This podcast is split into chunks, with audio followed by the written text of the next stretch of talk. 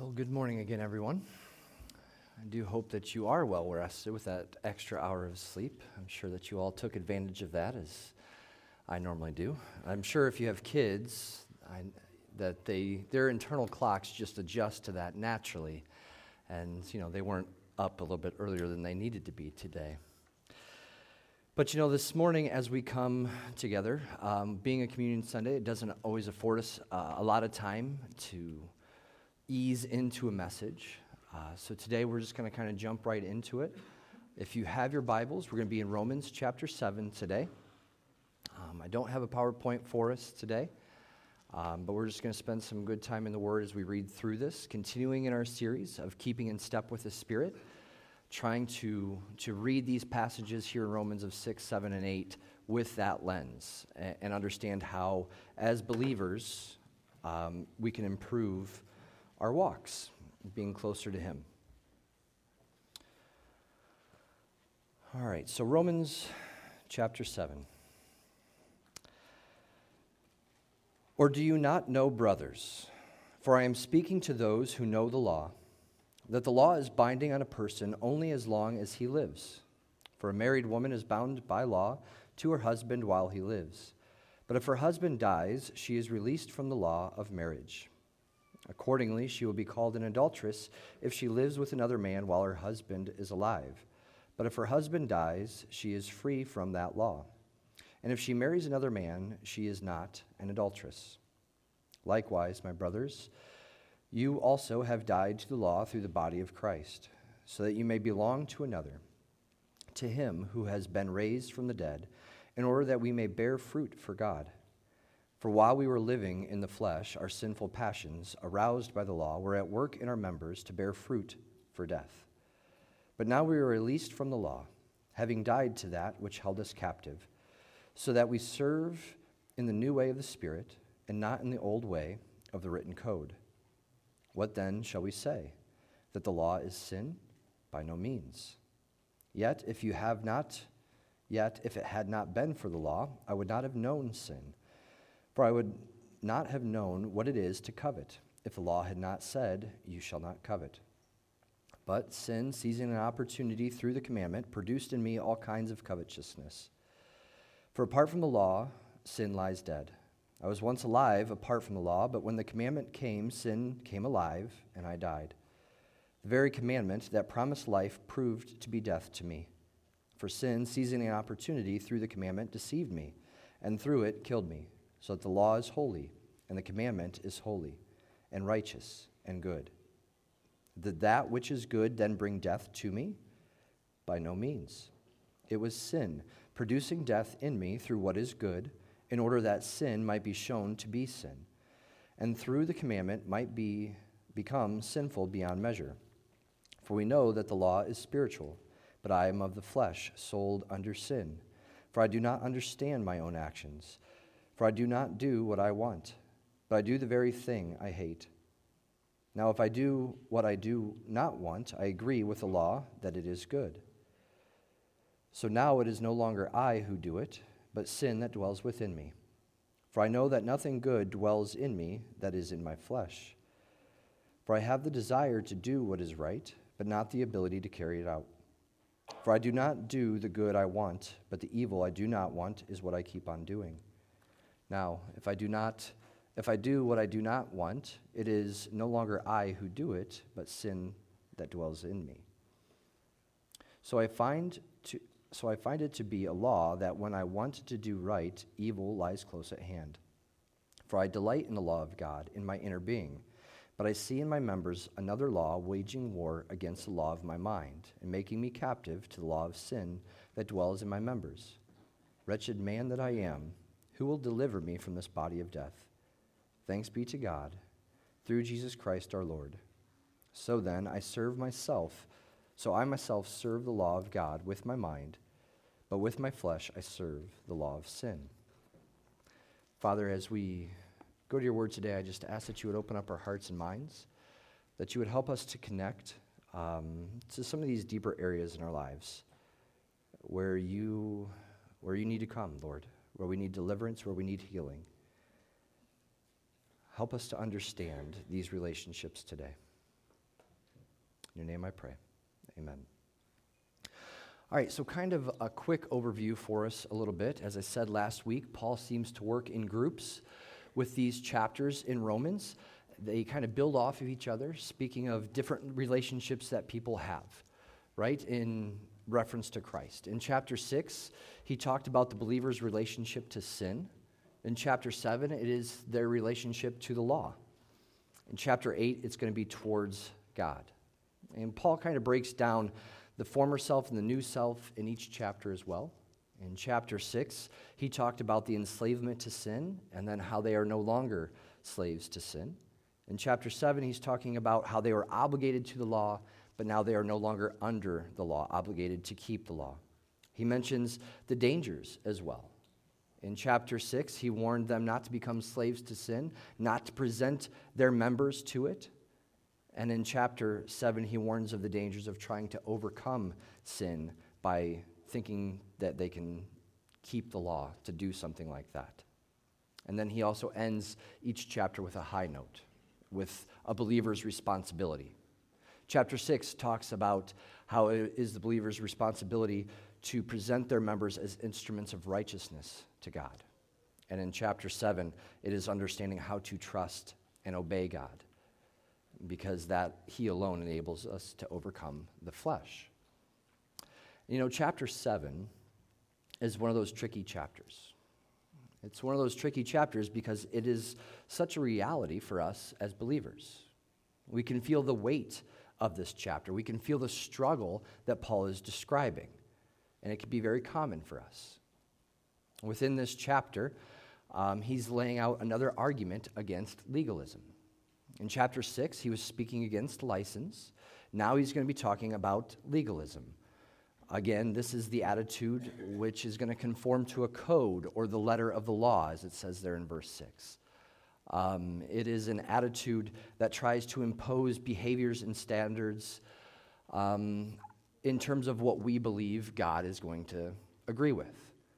It's an attitude that talks about how we can be justified or sanctified by keeping these rules and these regulations. Again, it's a danger that Paul is speaking to the church about in many of his letters. Um, you know, th- when we look at this whole chapter, many times we focus on that, that last part, the, the do and the do not section. That's kind of where we tend to focus because that's where the struggle lies. But he starts off with an analogy for his readers, which is very rare for Paul to do. He doesn't use a lot of analogies in his writing. Um, and there's an interesting observation that I found. Um, I don't know if you'll think it's interesting, but I do. Um, as he starts off, he's addressing his audience, and he says that he is speaking to the brothers who know law. Sometimes when you're translating from Greek, you'll add in articles just to make it make sense. And when you see that it's written in your Bibles, perhaps as it says, brothers who know the law, you can think that he's talking about the Mosaic law. But remember, he is speaking to the Romans. He is speaking to people who know law. They are surrounded by laws and regulations. That is how their society thrives through authority, through rule. Think of the centurion when he comes to Jesus and he says, Just say the word and I know he'll be healed because you have authority. You are the law. You understand this. So they live a life of legalism, of rule keeping. And he is speaking to those that would understand this type of thinking, that would be bound by the law, who would understand that the law is binding to those who are alive, but not necessarily to those who would be dead. So he's continuing this theme from chapter 6 of how chapter 6, verse 14 suggests that the person living under the law is dominated by sin. Right? So he's telling the readers for them to have this realistic release from sin, that they need to be dead to sin, which is what he is professing in chapter 6, that there also needs to then be this equal release from the law. And he uses this analogy of a widow who is freed from her marriage by the death of her spouse. The wife represents the believer, the husband represents the law. So, just as the widow is not under any obligation to her deceased spouse, the believer is no longer any, under any obligation to the law as a means for justification or sanctification once the law dies. Now, as with most analogies, it breaks down in some areas. They're used to help us give us some insight and some understanding. And he, he speaks correctly there in the next verse. It's not the law who dies, but it's the believer who dies to the law. Um, but the point that he makes is still valid. Just as the widow who loses a spouse is free to marry another, a believer, because they have died to the law, is free to belong to Christ. And it says that in verse 6. Now, to avoid confusion, Paul then explains the purpose of the law. Because it would be easy to gain this false interpretation of what the law stands for. It would be easy to say how the law is so closely related to sin here in these passages that people could believe that the law is evil. You know, since we died to sin and the law both, is the law sin? Because he's not he's telling the people that they're no longer under the law, that they've died to the law. People can then begin to think, what's the use of the law? How do you answer that question? I like uncomfortable pauses. But you know, when you think about these types of things, where do we go to in the Word? How do we defend our beliefs? You know, I, you can obviously look in verse 7, but even before that, in Romans chapter 3, verse 20, it says, By the law is the knowledge of sin. The law brings the knowledge of sin, it is not sin itself. And of course, in verse 7, he asks that question Is the law then sin? And you have that same strong negative that he uses in chapter 6. So let's take this analogy a little bit further, a little bit deeper. Let's say that you are the bride in that situation. Your husband is the law. What type of relationship do you think that that's going to look like? I mean, he seems to be a little controlling, a little demanding. He confronts you every day with a list of things that you need to do in the day. And it needs to be done perfectly. No halvesies, no close enough type of attitudes, no excuses. If you fail in any of the things, you'd probably receive shame at your failure. You would have guilt because you failed. You would be made aware of your failure. There are no explanations in order to defend yourself. You must do the list of things perfectly because the law, your husband, is perfect. Now, I'm not in ignorance here. I understand within marriages, there could be those types of controlling atmospheres. And these types of probings and analogies could trigger things for you. I understand that marriages suffer in terms of communication and expectations. So maybe you can identify with this in a very deep and personal way. Maybe you could be triggered by some, some of these types of thoughts. Hold on, because hope is coming. You know, in this analogy, every day you would fail at completing the list of things perfectly. To add insult to injury, there's a greater demand for you to continue to do the things perfectly the very next day. Can you imagine that type of household? And the pressure to perform. Now, I know husbands and wives both face pressures and stresses in different forms. And sometimes we put these pressures on our spouses. But in this type of a relationship, the frustration would mount, the pressure would build, and you could lash out in anger or fear or in revolt as these failures pile up. And I think Paul describes that feeling in verse 5, where he says, Our sinful passions are aroused by the law. Now, it doesn't mean that the law is causing the bride to sin. Instead, because the law is perfect, anything that is put up against it will pale in comparison. Where we realize that we don't measure up, that there's this cycle then that happens of shame and guilt within that relationship. And once the law dies in verse 3, I think that the bride would probably have a bigger sigh of relief rather than tears of mourning for that life to be done, where she would no longer have to face that condemnation in the evening at the many failures throughout the day. Instead, now she is free Life under the law is a life of never ending rules, regulations, and performance, and it brings frustrations. Whereas with the death of the law, the bride is then free to be joined to Christ in a relationship of love and delight. And the difference cannot be more obvious. Now, again, Paul wants to highlight the importance of the law because it brings knowledge of sin. And he doesn't want to get, have people get the wrong idea. He loves the law.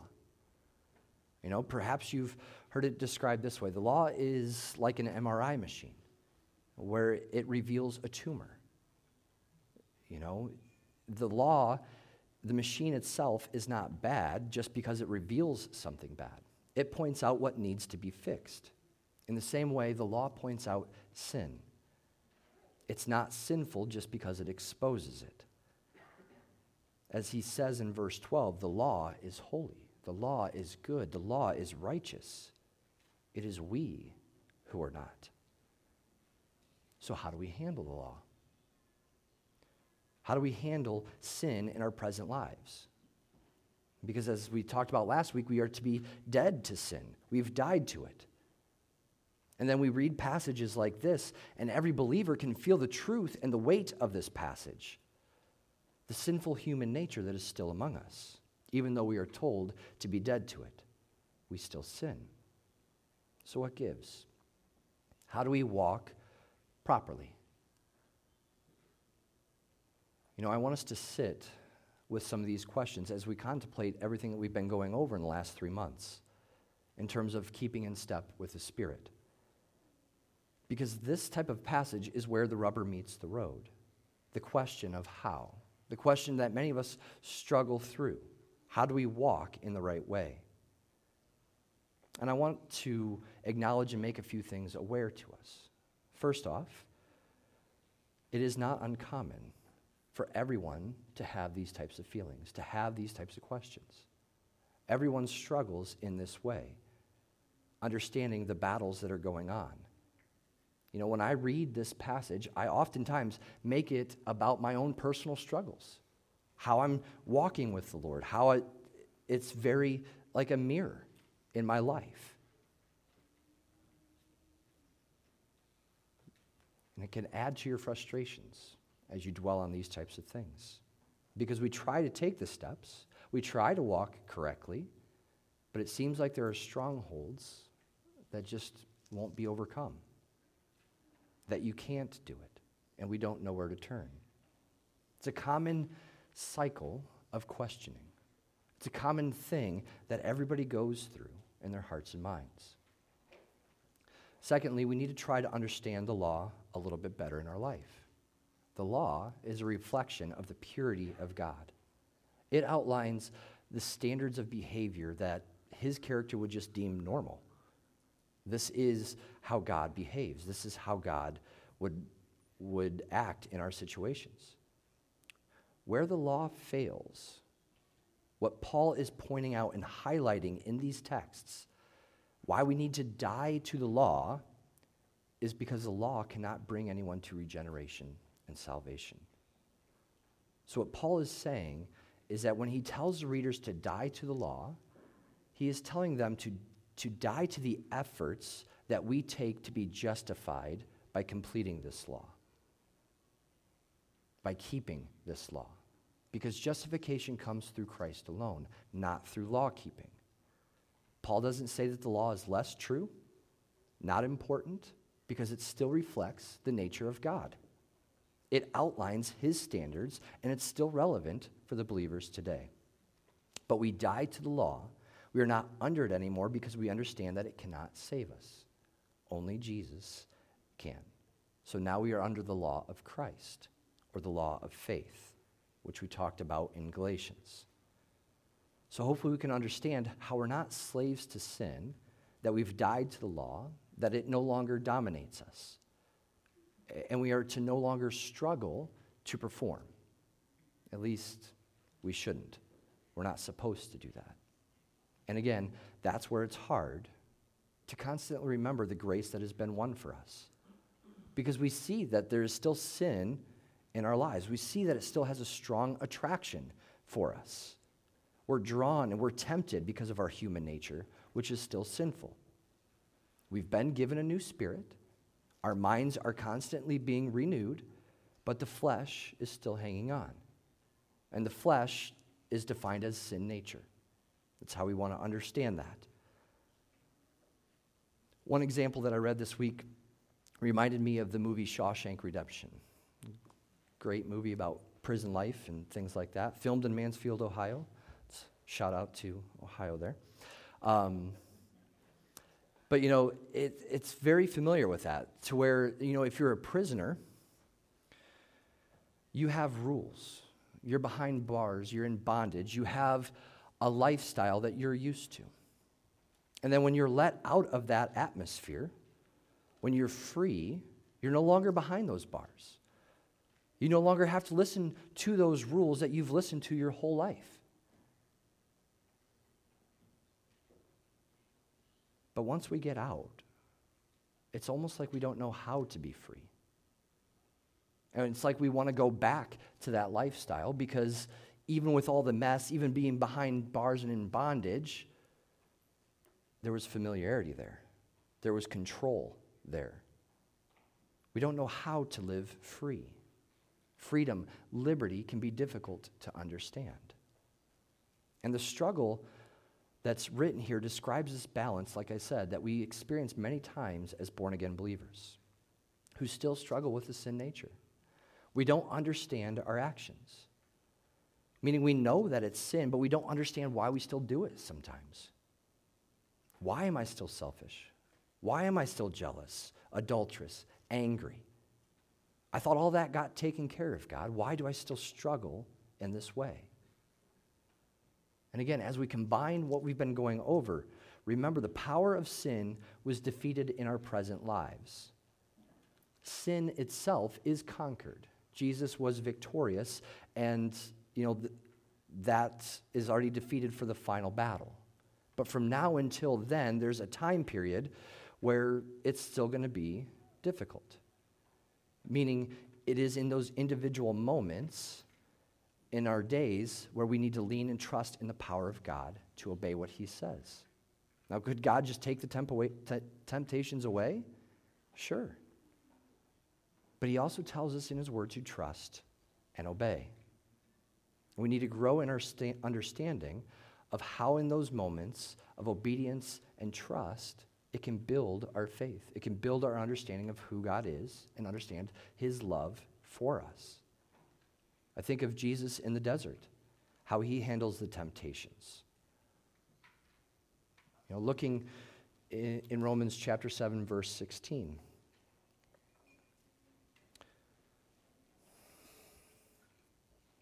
Now, if I, I presently, Paul, the new man, is speaking there in the context, if I do not do what I want, you know, here he is implying that he wants to do the will of God. But instead, he is doing the things that he hates, meaning sin. He is aware, he is conscious of his sinning ways. He is aware even deeper that it is the sin within him that is doing this action. Now, a couple weeks ago, I talked about some of these deeper things with sin.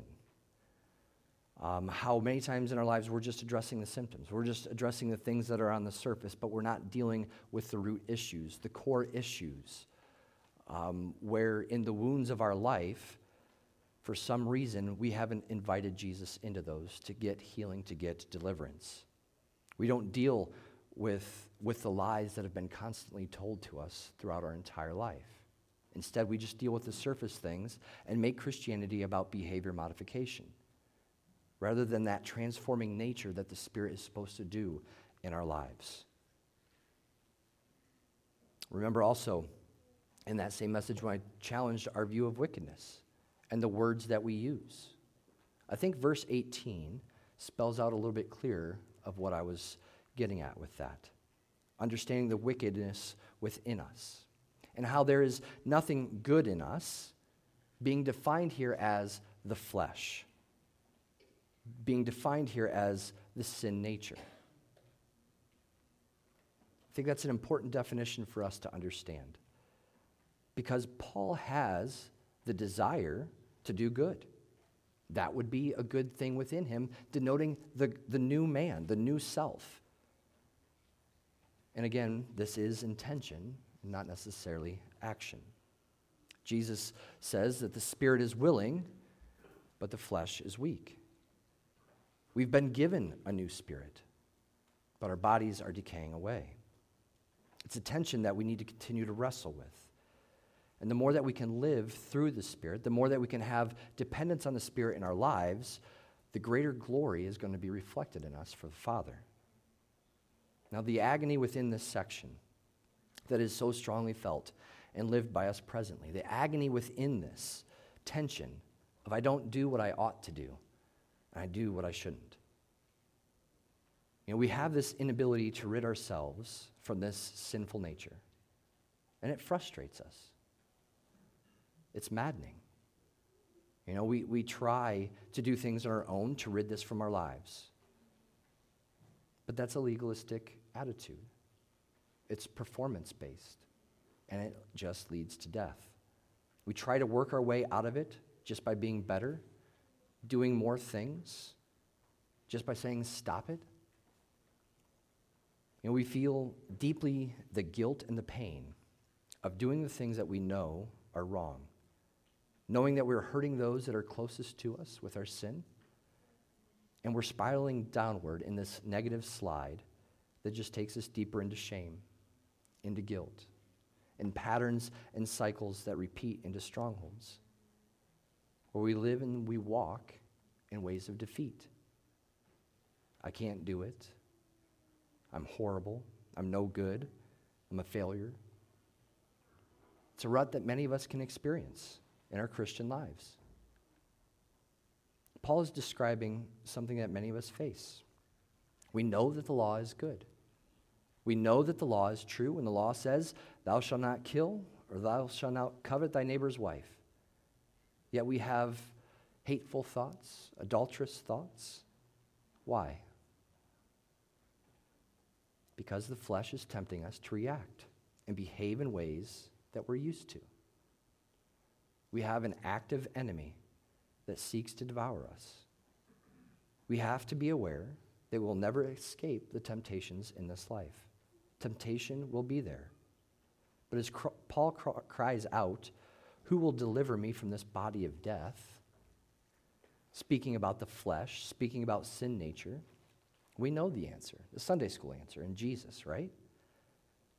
We don't need another law, we don't need another formula to obey because that points us back to legalism, to the written code.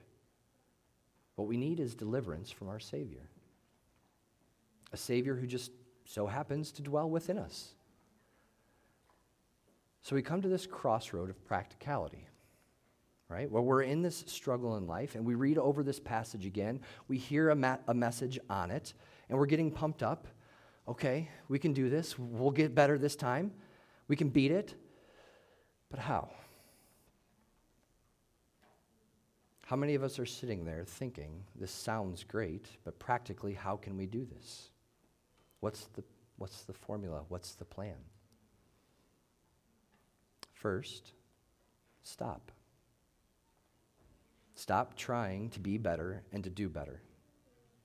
We need to renew our minds from that type of thinking because this is what Paul is saying. we cannot work our way to sanctification. Many times we just want Jesus to wave a wand and make things go away. I came to you, you forgave me my sins, my life should be better, right? I prayed for him to take this away. Why isn't it gone? Maybe this praying thing doesn't work. Maybe Jesus isn't strong enough to do it. I'm just going to have to face this all my life. All the attacks that I've gone through in my life as I've gone through this passage. All attacks I'm sure I'm going to continue to go through in these battles. Attacks I'm sure might be similar in your own life. But the thing that we need to understand is that we are dead to sin. And we are called to consider or to reckon ourselves dead to sin. Temptation is what's going to be coming our way. And it's like this big gorilla or elephant that's walking around beside you. You pray in all sincerity God, take this away. God, give me strength, give me patience. And it's like this gorilla just smashes that right away and you respond in anger yet again. Or you feel that weakness come over you after you've just prayed for strength. It's in these moments, instead of feeling like a failure, instead of trying harder, we need to simply trust in Jesus. We need to rest in the grace of God and walk obediently. Now, all of those things can be buzzwords and platitudes, and I am the first one to say I hate platitudes. So let's give some meaning to what these means, what these phrases mean. So in a scenario, a temptation comes, and what do you, for lack of better words, do? When you're faced with a temptation, you trust what the word says. The truth of the word that you have in front of you. You rest in what Jesus has said. You want to blow up in anger at someone. You want to go to that website. You want to covet or worship some other thing than God. You want to be jealous. All of these things are tempting you. And the Spirit within you can give you the strength of the Word and what the Word says. Because the Word is a lamp unto my feet. To where a thousand times a day, you're tasked with these decisions of where to step. Your flesh is going to be tempted to move to the right or the left. The enemy doesn't care which direction you go. The Spirit is going to be guiding you forward. It's in those moments where we have to consider ourselves dead to sin so that we're not listening to the temptations, but alive to Christ, obeying what He says. So you find the things that you struggle with anger. What does the Bible say about anger? And you memorize these verses so that in those moments the Spirit can pull it to your mind and you can recite these verses a thousand times a day that for the thousand times that you want to blow up in the day. You know, you, you, you have a problem with lust. You have a problem with jealousy. You have a problem with coveting things. You find the truth of the word and you rest in what that says. So, what, when the temptation comes to mind, just as Jesus was tempted, you respond with the word of God. You're resting on what he has said instead of trying to do this in your own power and your own strength. And you can think a thousand times a day. In all honesty, it's probably light. It's probably more like 10,000 times a day you're going to have these decisions that you have to make, the steps that you're going to take. And it can seem exhausting. Like, really? A thousand times I have to battle this today? Yeah. But you are faced with that decision of where you want to step to the right, to left, or forward. You're faced with those decisions of who you want to trust in in those moments. And it can seem exhausting. But as we've been going through this series, my hope is that you want that, you desire that closer walk with God. To do that, you have to begin making those steps, keeping in step with the Spirit, like a toddler, taking baby steps here and there down the path. And over time, as you're taking the right steps, the attraction of those temptations dwindles. But the temptations are still there. You're never going to be out of the clear. So, as Ephesians says, you know, we're not to get lax in understanding that there is a battle among us and that we need to be wearing the armor of God. We need to understand how the enemy is going to be attacking us. We need to celebrate the victories as we experience those for sure, but realize just because you have a victory doesn't mean that the battle's done. Most of the time, right after I have a victory, that's when I get attacked even harder. Because the enemy doesn't want to lose you. He doesn't want you to get back to that same, that right path. He wants to keep you over here because that's where you're ineffective as a believer. That's where you're not believing. That's not where you're not having faith. That's when you're down in the dumps. That's where you're not having the fruit of the Spirit, where you're not living in joy and peace and patience.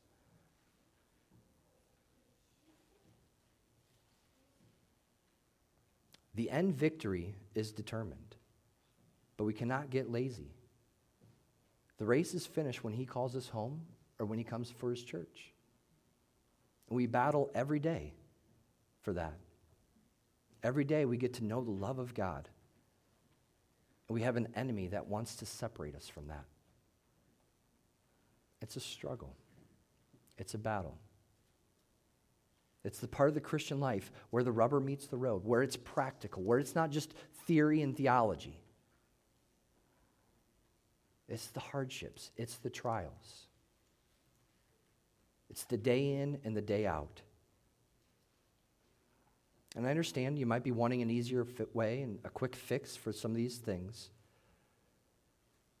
Many of us are battle worn and tired. Life doesn't give us much of a break. But these battles need to start and end with Jesus on our minds, meaning He is our go to. So we have to spend time with Him in our devotional lives, our prayer times, our Bible studies, coming to church, having your community of believers that are around you. All of these things help to fill you with the truth so that when you're going into battle, you are equipped, you are prepared. Your action is trusting in God. And that looks a little bit differently in everybody's situations. But as you're trusting in God, you're resting on the truth of the Word of God. We, we give thanks to Jesus, just as Paul cries out, Thanks be to God, because he gives us life. He gives us the Holy Spirit and a new nature. He has given us the victory so that our minds can be renewed, and He gives us the hope in this battle for life, for salvation, for justification. And as Philippians says, He who began a great work in you is faithful to complete it. He will see you through this sanctifying process. So today, I just wanted to encourage you to know, for you to know that you're not alone in struggling. We're all going through different battles. Many times we're doing it alone. Because again, church, community, relationships takes time. It's difficult. You don't want to open up because shame, guilt, failures. Even in our mindsets, we're still legalistic. We need to rest in the grace of God more. We need to experience that more as a community. Because, yes, many of us are isolated. Many of us are walking this battle alone. And that makes it harder. We've been given each other for a purpose to equip, to edify, to glorify God. I, I enjoy being able to worship with you all each Sunday because it feeds my soul.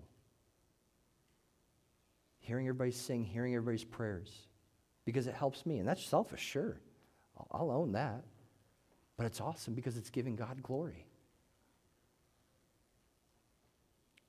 We need to remember we are not alone in this. We can lean on each other. There's going to be hardships that come, absolutely. But we're not ill prepared.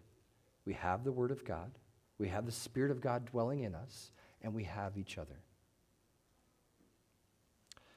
Let's pray.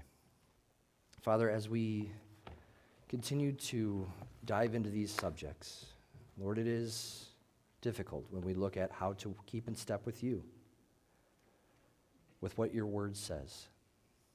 I think it's mostly difficult, Lord, because we don't take the time necessary to be in your word. So I pray a conviction of your spirit upon us. Lord, that we would take your word seriously. That we, that we would know that that is where our answer lies. That's where the truth of what we're going through is. We know that your law is good. We know that it is holy. But Lord, there is a battle waging on in our bones. The flesh is trying to tell us to go these other ways, where our spirit is telling us to go the ways of you. So I pray just protection over our minds and hearts this week from the attacks of the enemies, that we would be able to see them clearly for what they are, and Lord, that your Spirit would give us the truth in those moments, that we can experience some strong victories this week, and that we can be encouraged in our spirit to continue keeping in step with you. In your name I pray. Amen.